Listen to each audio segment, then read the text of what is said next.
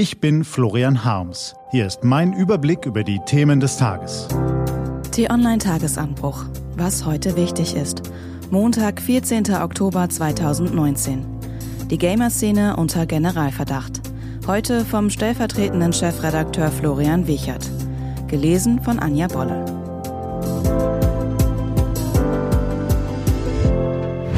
Was war? Die Gamer-Szene unter die Lupe nehmen. Viele von äh, den Tätern oder den potenziellen Tätern kommen aus der Gamer-Szene. Manche nehmen sich äh, äh, Simulationen geradezu zum Vorbild. Man muss genau hinschauen, ob es ähm, noch ein Computerspiel ist, eine Simulation oder eine verdeckte Planung für einen Anschlag. Und deshalb müssen wir die Gamer-Szene stärker in den Blick nehmen. Mit diesen Worten in der ARD-Sendung Bericht aus Berlin hat Bundesinnenminister Horst Seehofer nicht nur eine neue Debatte ausgelöst, er hat auch Hohn und Spott geerntet und sich zu einer weiteren Einordnung gezwungen gesehen. Es geht natürlich immer noch um den Anschlag von Halle, bei dem Attentäter Stefan B. am vergangenen Mittwoch, dem 9. Oktober, zwei Menschen getötet und Deutschland erschüttert hat. Er hatte vor der Tat einen Ablaufplan veröffentlicht, der aufgrund der Wortwahl stark an ein Computerspiel erinnerte.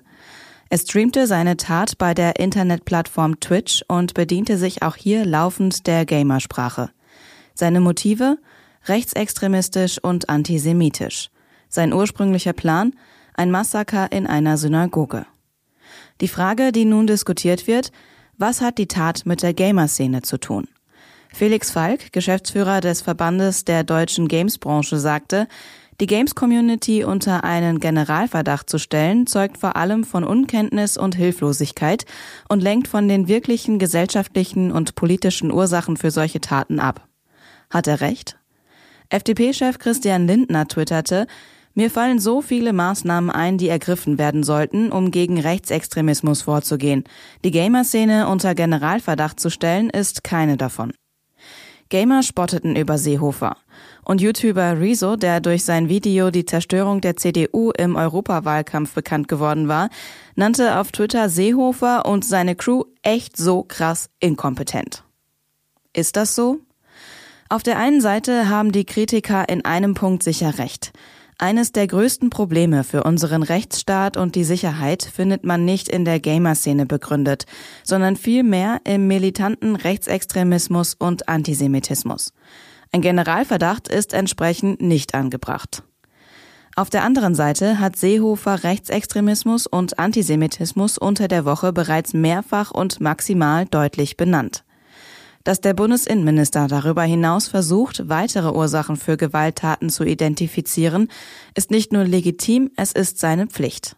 Hirnforscher und Psychologen untersuchen seit Jahren, ob Gewaltspiele zu einer erhöhten Gewaltbereitschaft und verringerter Empathiefähigkeit führen können.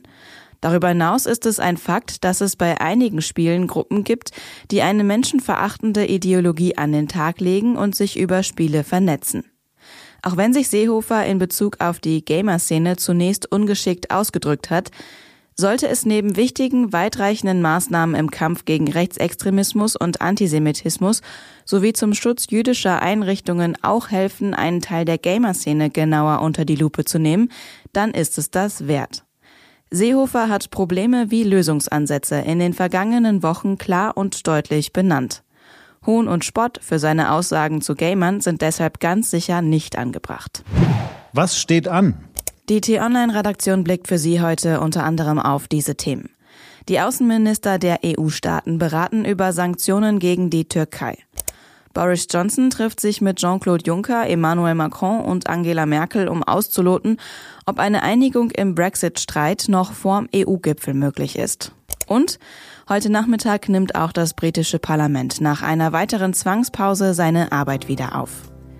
Das war der T-Online-Tagesanbruch vom 14. Oktober 2019. Produziert vom Online-Radio- und Podcast-Anbieter Detektor FM. Den Podcast gibt's auch auf Spotify. Einfach nach Tagesanbruch suchen und folgen.